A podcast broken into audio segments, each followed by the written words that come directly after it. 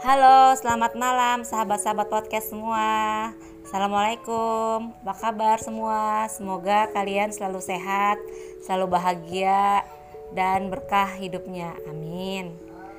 Kali ini aku mau menceritakan lagi tentang uh, pencarian jodoh. Jadi ini tentang proses ta'aruf. Jadi aku dapat info ada suatu pesantren di Jakarta yang punya program untuk ta'aruf ya karena aku pengen coba eh pengen tahu ya aku coba daftar kan. Lagian juga di Jakarta juga. Jadi itu caranya kita daftar kita kasih nama uh, tempat tanggal lahir uh, terus hobi terus kasih foto biodata lengkap ke pesantren itu. Nah nanti setelah itu kita um, ikut kelas. Kayaknya itu kelasnya itu tentang pranikah. Jadi kita diajarin tuh gimana sih uh, menjadi mencari jodoh yang soleh dan soleha. Terus apa aja persiapannya sebelum menikah. Terus kita juga harus belajar memperbaiki diri dan banyak dan banyak lagi lainnya. Kayaknya itu belajarnya selama dua mingguan sih. Maksudnya ngajinya ke sananya pesantren itu. Nah terus setelah dua minggu kita ada uh, itu ada acara akhirnya itu acara acara finalnya. Jadi kita semua uh, kumpul di pesantren di Jakarta itu untuk menuju ke pesantren yang eh, cabangnya di Bandung. Jadi jam 6 pagi kalau nggak salah ya hari Sabtu kita kumpul di sana. Aku dianterin sama ibu dan uh, abangku. Sebenarnya ibuku udah tahu sih kalau aku ikut gituan, ikut acara itu. Cuman abangku nggak tahu. Dia nanya, ini acara apa sih? Ini acara ta'aruf Jo. Apaan sih ta'aruf?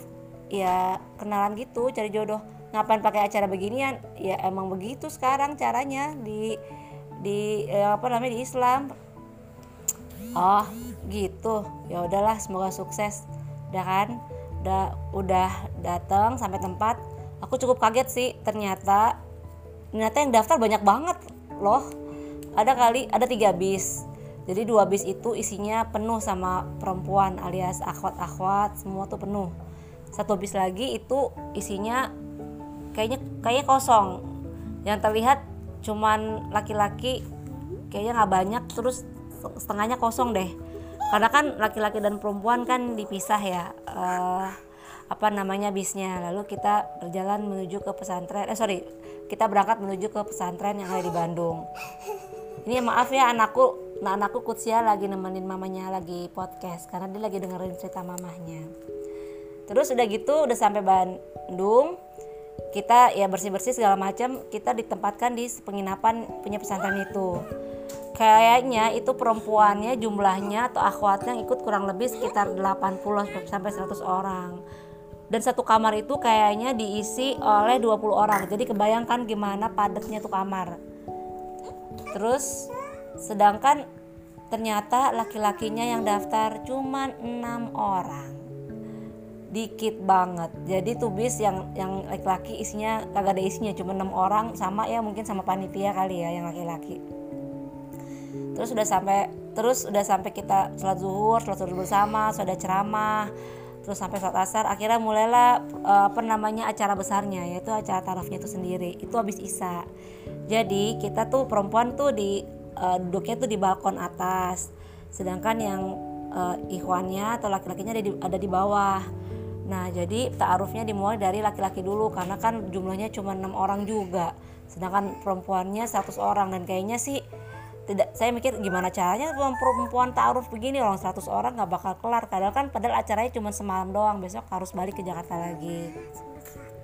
Lalu sekarang mulailah dari uh, kontestan pertama maksudnya ikhwan pertama. Terus dia uh, ditanya-tanya dia memperkenalkan diri terus tempat tanggal lahir hobi terus pekerjaan terus eh, apa namanya wanita yang ingin dicari seperti apa buat calon istri. Terus ustadznya juga nanya-nanya dah jadi kita yang perempuan tugasnya meng, apa men, kita tuh dikasih dikasih kertas kita dikasih kertas sama panitia nanti kita yang tertarik dari uh, calon ikhwan itu kita tulis angkanya atau namanya siapa gitu kan. Jadi semua semua perempuan atau akhwat membawa kertas dan pulpen. Da dan kita memilih siapa yang mau kita tertarik untuk taruh lebih lanjut. Terus yang pihak lalu lalu ikhwan kedua juga cerita apa menceritakan biodatanya. Nah yang lucu nih ikhwan ketiga nih. Jadi kan dia cerita nama alamat terus hobi pekerjaan apa. Terus uh, terus kan ditanya kan setiap Ikhwan tuh ditanya uh, ciri-ciri wanita yang soleha terus dia dia dia diam aja pas ciri-ciri wanita maksudnya ciri-ciri apa maksudnya dia pengen istri yang bagaimana tuh dia diam aja terus Ustaznya nanya loh apa kriteria istri istrinya antum? Terus dia terdiam sebentar sebelum ini sebenarnya sih saya udah punya pacar sih Pak Ustadz. Langsung dong perempuan yang di atas ah, perempuan di atas langsung ya udah punya pacar ngapain ikut beginian sih? Terus Pak Ustadz komentar oh nggak apa-apa baru pacar kan belum belum jadi istri. Ya ya nggak apa-apa. Ya kita lanjut ya the next berikutnya. Jadi memang di antara enam ikhwan itu ikhwan yang nomor tiga ini menurut uh, para perempuan dan para dan menurut kita kita itu sih yang paling lumayan ya secara fisik karena dia tinggi ya kan badannya juga tegap dibanding yang lima lainnya tapi ya karena dia udah bilang kayak gitu dan sepertinya dia juga ogah-ogahan sepertinya. Jadi kayaknya mungkin akhwat-akhwat atau mungkin yang tadinya memilih uh, ikhwan itu jadi mencoret uh, di kertas kita masing-masing. Terus berikutnya sampai ke 6 dah setelah acara itu para akhwat kan menulis tuh kandidat yang ingin yang kita tertarik dan mau taruh lebih lanjut. Aku juga lupa sih aku nulis apa enggak ya karena itu kayaknya kayaknya kondisi itu udah riuh banget ya karena ya bayangin aja 100 orang perempuan di balkon terus laki-lakinya ada enam di bawah uh, terus kondisinya kita harus memilih. Udah kan udah kita tulis di kertas nah dikumpulin lah sama panitia. Nah dari 100 wanita yang menulis itu hanya beberapa sih yang dibacain. Dan salah satunya salah satunya ada perempuan wanita akhwat yang dibacain umurnya udah kayaknya udah 45 dan dia cerita dia belum menikah dan ingin mencari jodoh yang soleh. Aku cukup ini ya pengalaman ini cukup unik karena pada saat itu kan aku ikut umur 25an ya. Ternyata e, banyak banget akhwat atau perempuan yang ingin mencari jodoh mencari jodoh dengan cara yang dengan cara yang islami gitu kan. Maksudnya taaruf tanpa pacaran. Tapi umurnya juga udah tinggi tinggi banyak juga yang umurnya di atas 35 pada saat aku ikut itu. Dan mereka juga benar-benar single gitu. Tapi ada juga yang udah janda gitu kan.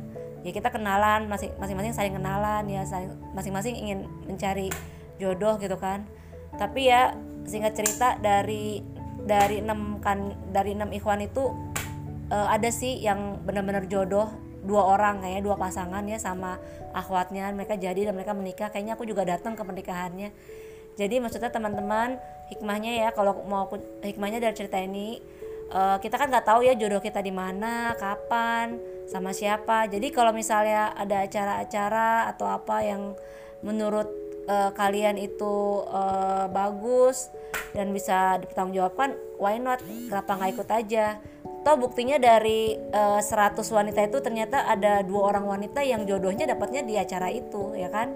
Ya emang bukan saya sih mungkin jodoh saya tempat lain yang belum tahu tapi kan itu merupakan uh, salah satu ikhtiarku untuk mencari jodoh yang soleh ya.